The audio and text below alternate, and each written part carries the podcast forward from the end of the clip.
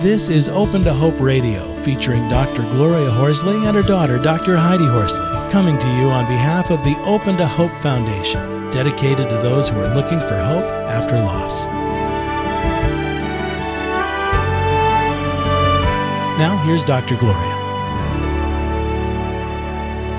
Welcome to the Open Hope Show. I'm your host, Dr. Gloria Horsley, with my co host, Dr. Heidi Horsley. Good morning, Heidi.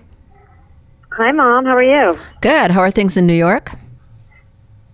They are good, and we are still recovering from Hurricane Sandy, but, you know, Manhattan is recovering a little faster than other people, and one of our guests today, well, our guest today is from New Jersey, and he has power now after nine days, and thankfully a lot of places are up and running, but unfortunately places like the Jersey Shore and Staten Island are still pretty devastated by all this.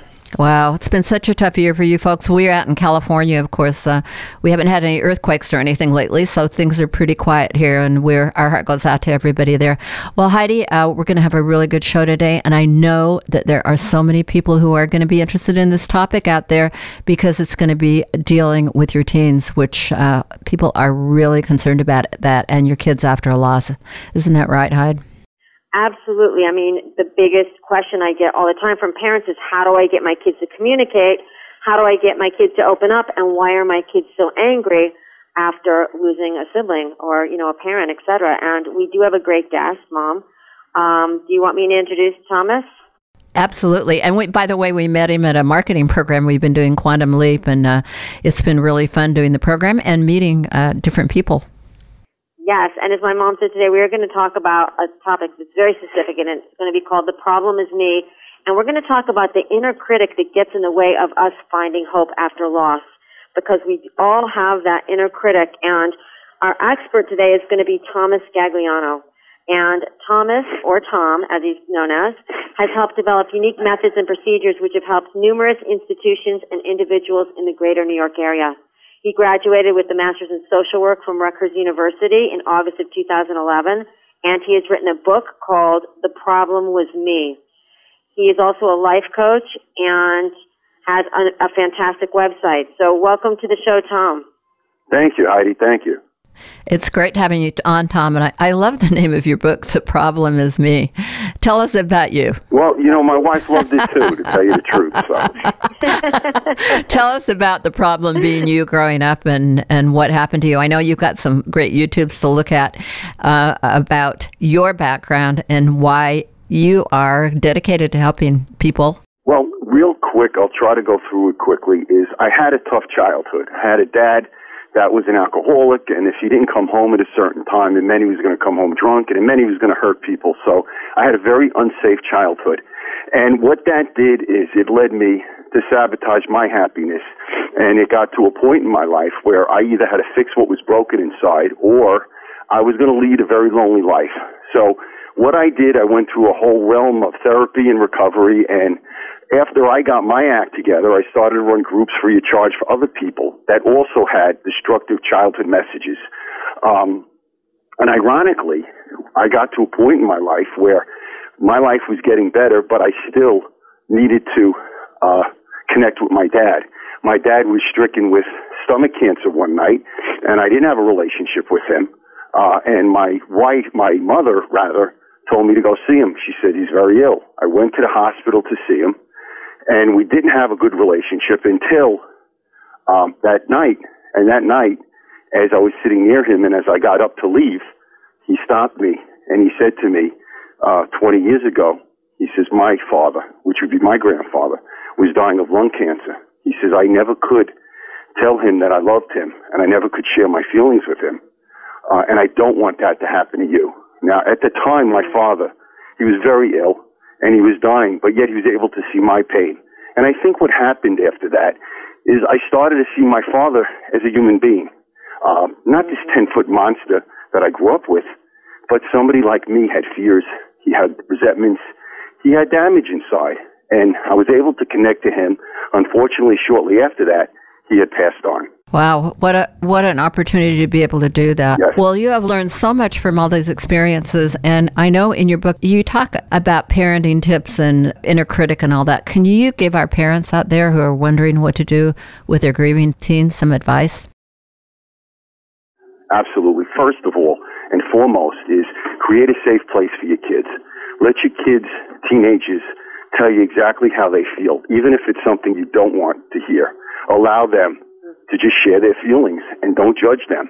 Um, I think it's so important. If a kid has a safe place at home, if a kid has has people at home that they can share their feelings with, that's the foundation of the relationship. Uh, I also believe that as parents, all of us, we want to guide our children. We want them to read the script. We want to fix them when they're in pain. That's normal. But I know sometimes I have to relinquish that need to be right with my children and ex- instead of that, choose closeness.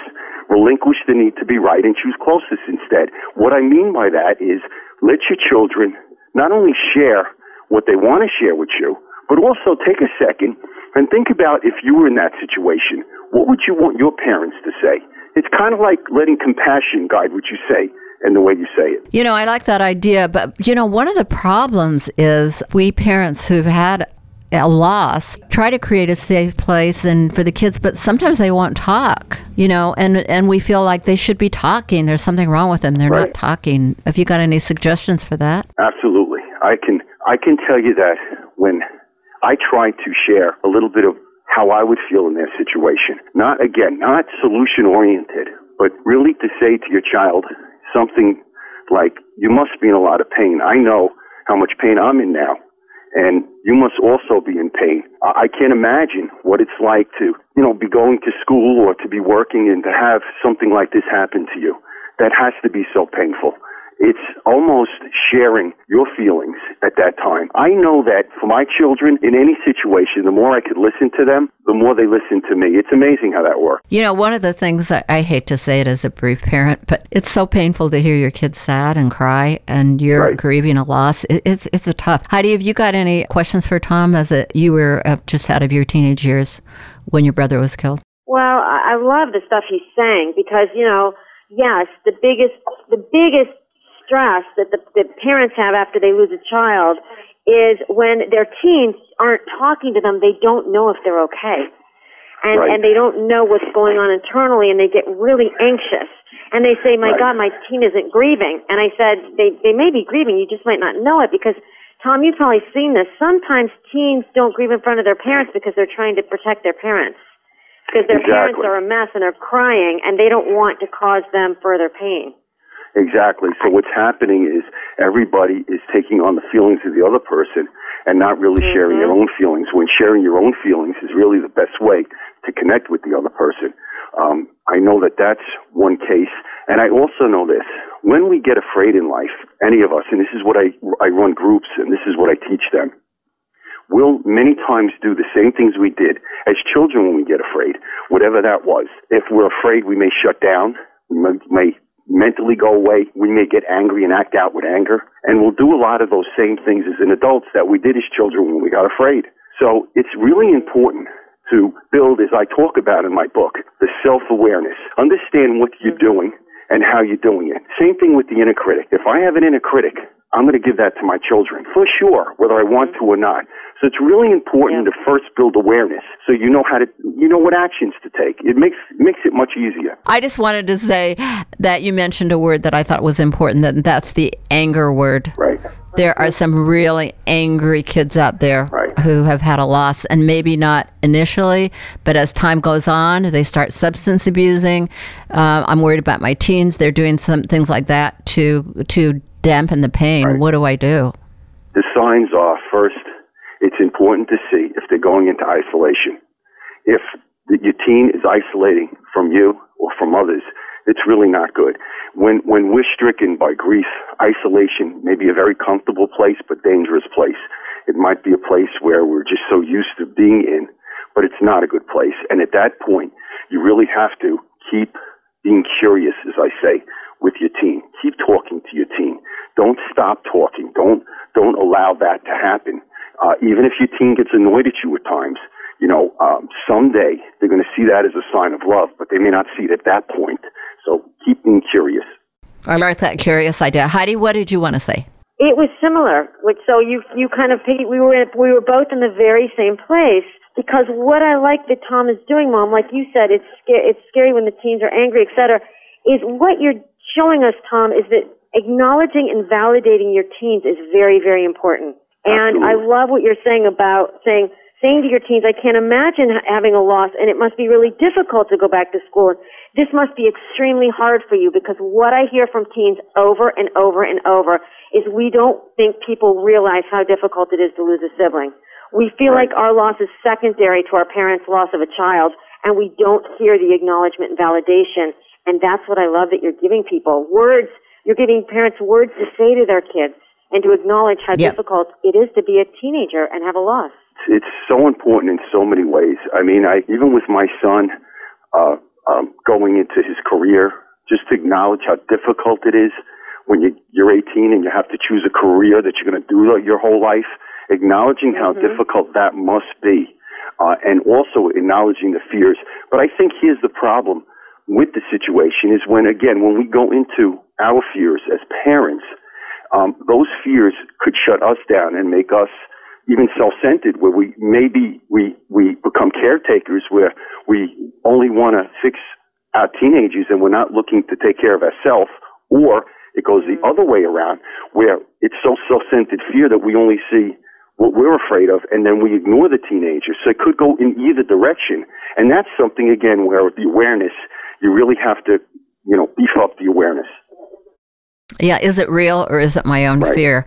I, I think you get into that for things like driving, you know, when it, uh, you've had a loss of child to a driving accident and, and maybe even a year later you don't want your teenager to get a driver's It's- license, it's you know, Uh, things like that. Yeah, frightening. But I also wanted to ask you about um, victim mentality because, wow, I think you can get into that when you've had a, a profound loss. You can feel like you're a victim of this experience. Yeah, and and what victim mentality does is victim mental, mentality could lead to a destructive entitlement, which can get you in a lot of trouble. And and and that's as you said, that's a great point you make. Is that you got to talk about that victim mentality because if you're not discussing it and seeing that um, this wasn't done personally, that this is also a part of life, you, you would hope eventually the person can get to an acceptance, not ever forgetting, but a, an acceptance uh, place. Because if you stay in that victim mode, what happens after that? You can move into a destructive entitlement, and you can hurt a lot of people with that. Heidi, that destructive entitlement. Wow. I mean, I'm thinking about teens who turn to drugs and alcohol because they feel justified because they've had a loss. That's exactly Uh, wh- what I mean. Yeah. Yep. What do you think, Heidi? Does that come up for you? That thought? Oh, absolutely, definitely. And, and the other thing, the other thing that comes up for me is that, you know, we can't always fix things. Sometimes Yes. people come to us, and our teens might come to us, and they don't want us to fix it. They just want us to listen and empathize. Right. Because fixing a loss is very difficult. Because really, what you want at the end of the day, the day is that person back.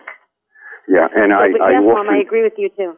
Mhm. Yeah, I, I often tell people that sometimes healing, you know, isn't on our time; it's on God's time, and it's hard for people Mm. to hear that. Uh, parents, they they'll I- come to me in situations and they want things to be fixed immediately. Of course, we do, but sometimes Mm-hmm. the process has to take place, and it's kind of, you know, not always on the time we want it to be on.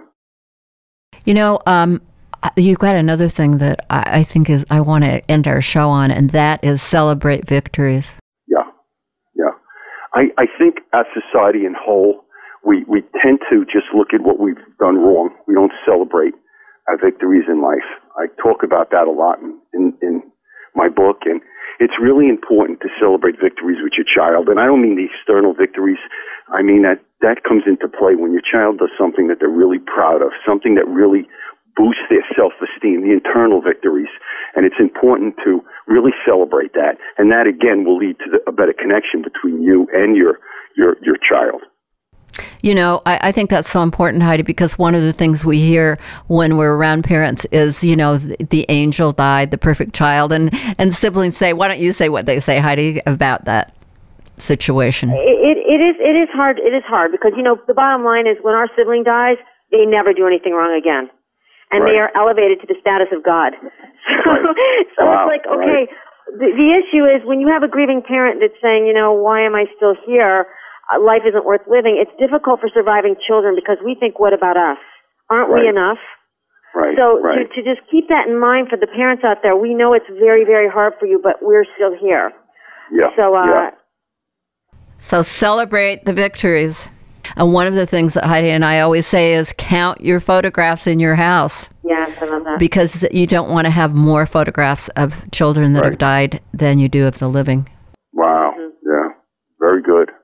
Yeah. And I, I just, I put this throughout my book and my life. And I just believe that any healing process, whether it's from uh, somebody who passes away or uh, alcohol or drugs, which is a grieving process, any grieving process becomes a we process, not a me process. And the more you could allow other people to hold your hand through it, to boost you forward, I talk about this inner critic that constantly, constantly sabotages our happiness, whatever that is. And if you don't put some positive voices in your head, then inner critic will command your actions. And that's when it gets really sad. Tell our folks how where your website is. I know you do coaching. Do you do it over the internet? Where you do your classes and where you're located? I'm in uh, in North Brunswick, New Jersey. Um, I run uh, groups, men's groups, women's groups. I also do a lot of marriage counseling, a lot of uh, consulting, uh, and I do a lot of phone sessions and, and internet sessions. Um, and uh, my website is www.theproblemwasme.com. And any questions, I would love to answer any questions or stuff that comes up with this interview. That'd be great. Uh, and you can always grab my book on Amazon.com or BarnesandNoble.com. All right. So get that book and uh, the problem is me. And thank you so much for being on the show today, Tom. And we're going to look forward to seeing you in Philadelphia next Yeah, week. that'd be great. Thank you. Thanks, Tom. You're welcome. Take care, Heidi. Well, Heidi, uh, what a guy with a lot of good ideas and information and life experience. And uh, I really, I'm sure he's helping a lot of people out there. I love it, and I love how he he said this needs to become a we process, not a me process. And I think that is so important when we have had a loss. We need to collectively come together and heal. And kids do not, they can't do this on their own. They need to do it as a collective. So I love that idea. Absolutely. Well, thanks for listening to the show today. And please tune in again next week for more of Open to Hope.